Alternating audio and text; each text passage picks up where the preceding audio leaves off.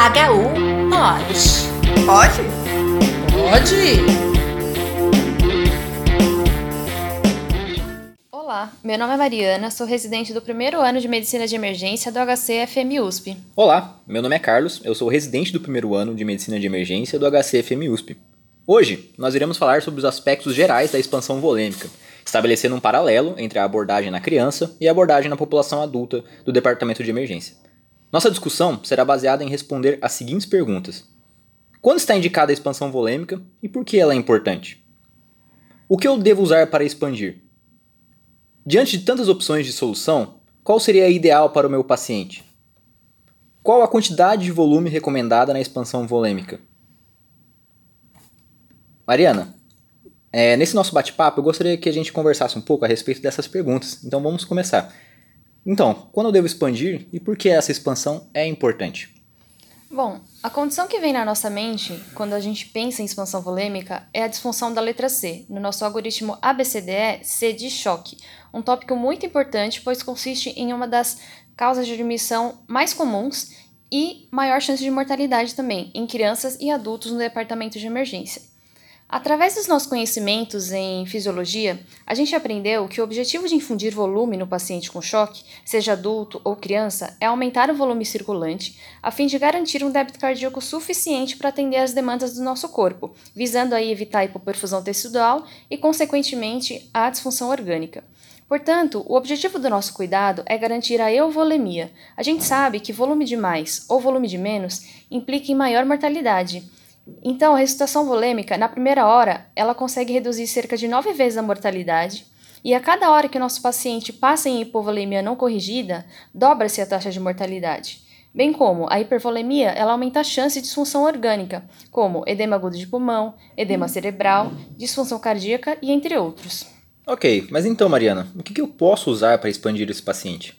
Bom, existem diversas diversos tipos de soluções disponíveis, né? E elas possuem umas composições bem parecidas, mas existem algumas características diferentes que são muito importantes quando a gente pensa nas complicações que o uso dessas soluções podem trazer.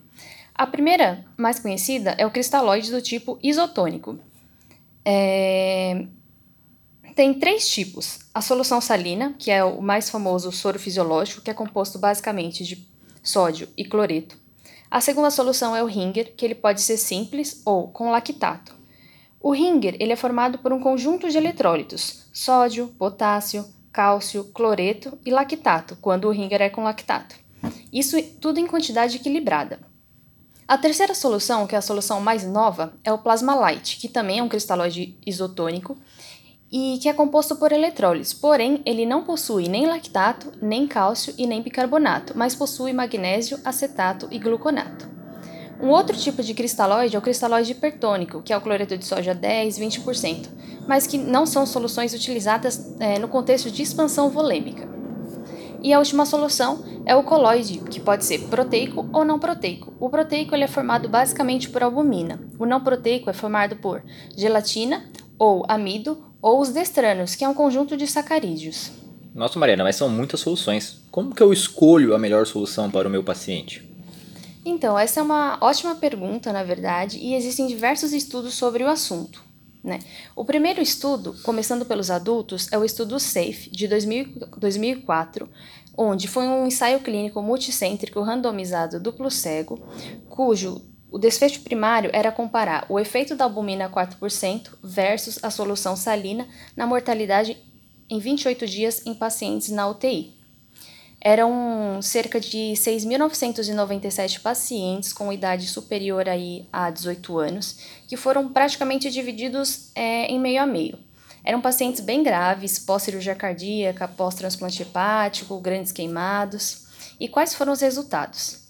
É, foi vista uma mortalidade de cerca de 20,9% em pacientes que expandiram com é, albumina e uma mortalidade de 21,1% nos pacientes que foram expandidos com é, solução salina. Portanto, essa mortalidade ela foi bem similar. Quanto aos desfechos secundários, é, houve também similaridades entre os grupos. É, os efeitos secundários analisados foram o número de disfunção orgânica, número de dias em ventilação mecânica e número de dias necessários de terapia de substituição renal. Então, em conclusão, é, foi visto que não existe superioridade de uma solução em relação à outra quanto à mortalidade. É, os resultados desses estudos em adultos, infelizmente, não podem ser extrapolados para as crianças, pois a gente sabe que as respostas fisiológicas é, ao volume nas crianças diferem das dos adultos. Alguns exemplos é, são, por exemplo, na sepse. Na sepse, a criança ela possui um baixo índice cardíaco, né? Então ela está com baixo débito cardíaco para suprir as suas demandas e ela geralmente apresenta uma alta resistência vascular periférica, né? Então cerca de 50, mais de 50% das crianças elas, elas podem apresentar um choque frio mesmo na sepse. Isso difere-se bastante dos adultos, porque geralmente na sepse o adulto está bem vasodilatado. Então, você encontra um adulto aí com baixo débito cardíaco, porém também com uma baixa resistência vascular periférica. Além disso, as crianças elas perdem muito mais fluido do que os adultos, porque o sistema de endotélio vascular delas é muito imaturo. Da mesma forma, elas conseguem responder muito melhor à ressuscitação volêmica agressiva do que os adultos. Os adultos, basicamente, eles encharcam mais. Né? Além disso, a resposta adrenérgica da criança também ainda é imatura. Ela tem poucos receptores beta-adrenérgicos para gerar aquela contração miocárdica efici eficiente, que gere um volume sistólico eficiente, e ela possui um colágeno no miocárdio que também ainda é, é imaturo é, em, compara em comparação aos adultos. Né? Portanto, são necessários guidelines diferentes para a criança e para o adulto quando a gente pensa é, em expansão volêmica, em outros tipos de tratamento. A escolha do melhor fluido na criança, é, mesmo após a pesquisa de vários artigos, né, não foi visto um consenso sobre qual seria o melhor fluido na criança. Né? Existe uma revisão sistemática da British Medical Journal de 2010 sobre a escolha de fluidos na ressuscitação volêmica de crianças, tanto com infecção grave quanto, quanto, quanto é, para choque.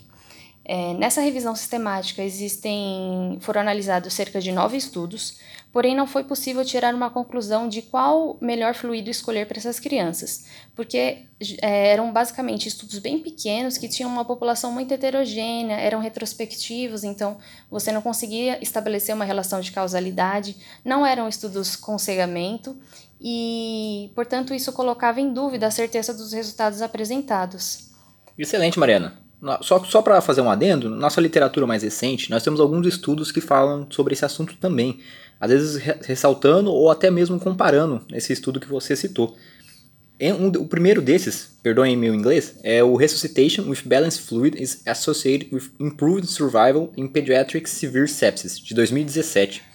É um estudo que foi desenhado como um cohort, ele é observacional, então, é um retrospectivo multicêntrico o desfecho primário que foi analisado durante esse estudo foi a mortalidade entre crianças com sepsis severa que utilizaram a solução balanceada contra as, as, aquelas, aquelas que utilizaram a solução salina. A população estudada foi de 43 crianças, todas elas diagnosticadas com sepsis severa na UTI, tanto no grupo da solução balanceada quanto no grupo da solução salina. E os resultados que esse estudo trouxe foi que a mortalidade do grupo, do, do grupo com solução balanceada foi de 12,5% contra uma mortalidade de 15,9% do grupo com a solução salina. Desfechos secundários analisados foram que aqueles que apresentaram menos dias com droga vasoativa e aqueles que tiveram menor disfunção renal no grupo da solução balanceada.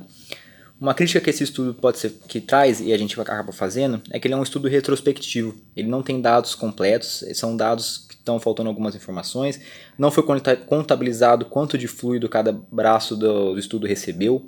O conceito está um pouco desatualizado quanto a sepsis severa e foi, que foi utilizado para identificar cada grupo de pacientes.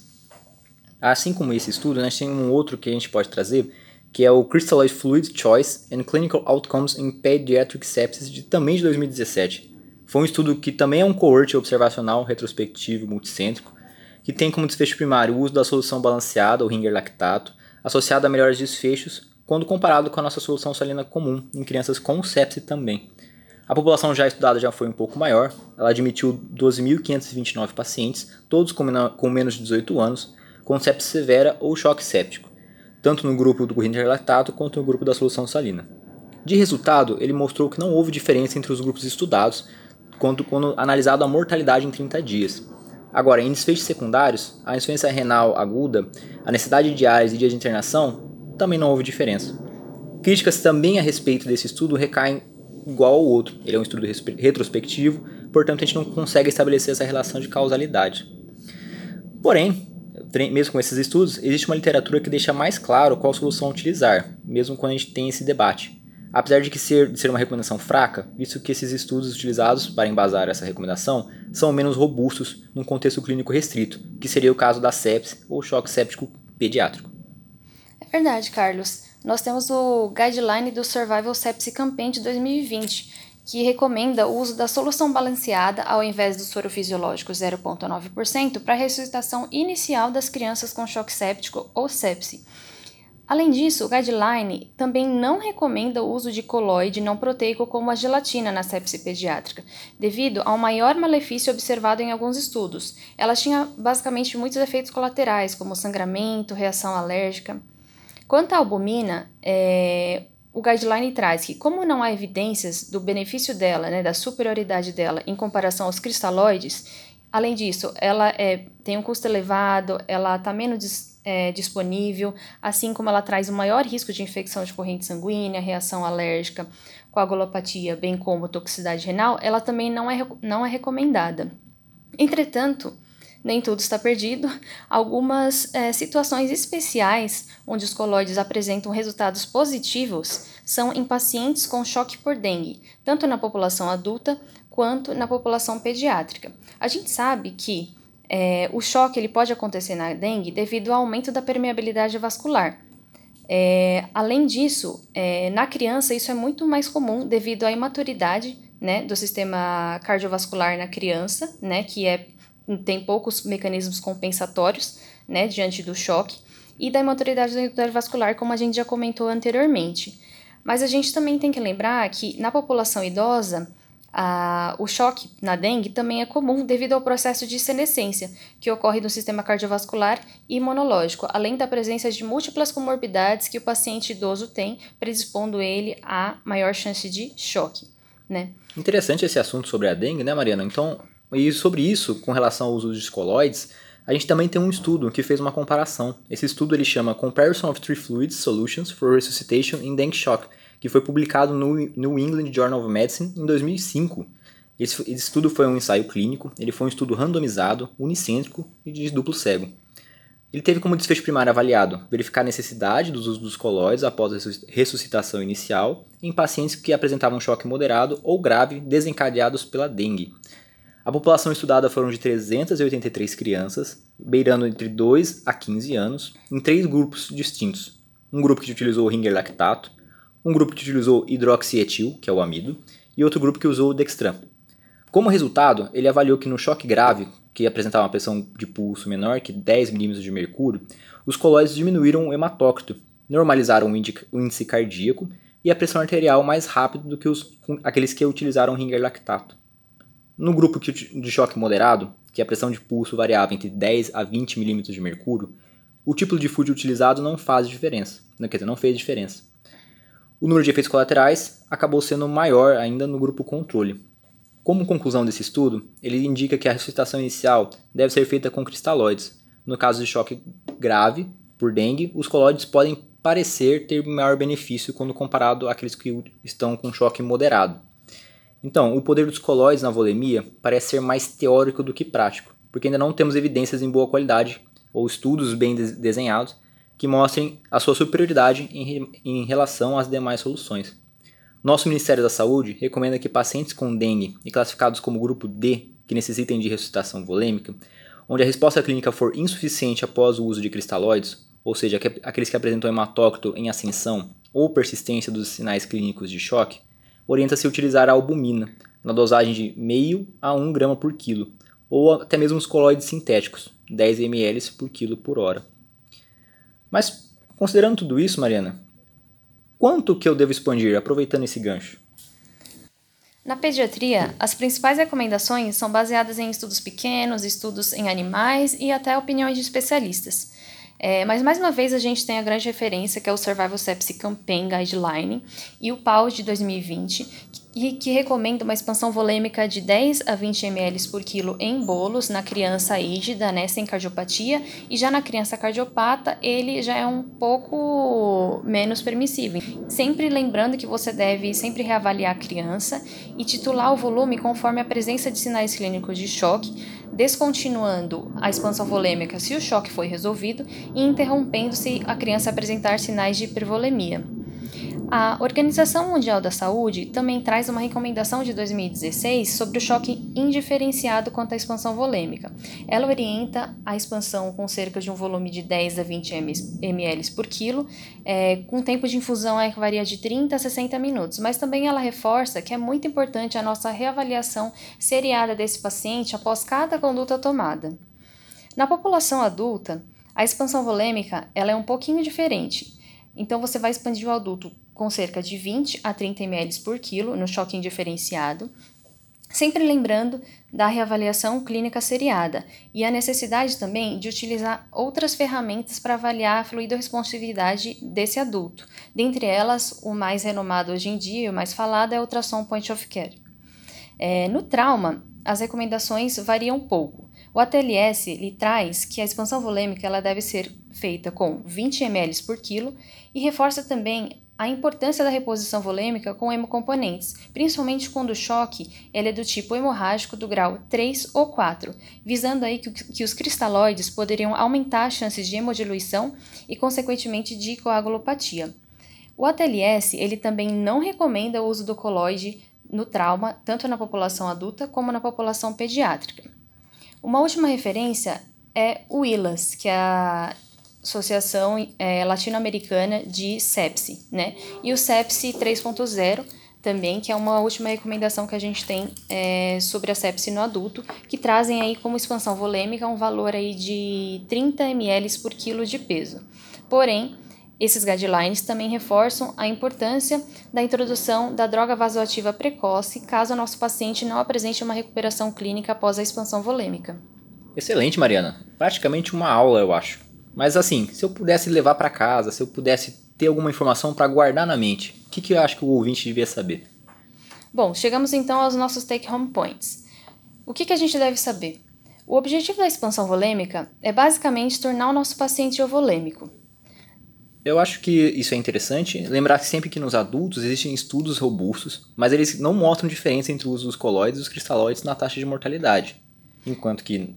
Nas crianças, é, a gente viu que não existe uma boa quantidade de estudos e estudos de maior qualidade para definir a superioridade ou não inferioridade dentre as diferentes soluções apresentadas aí no mercado sobre a mortalidade.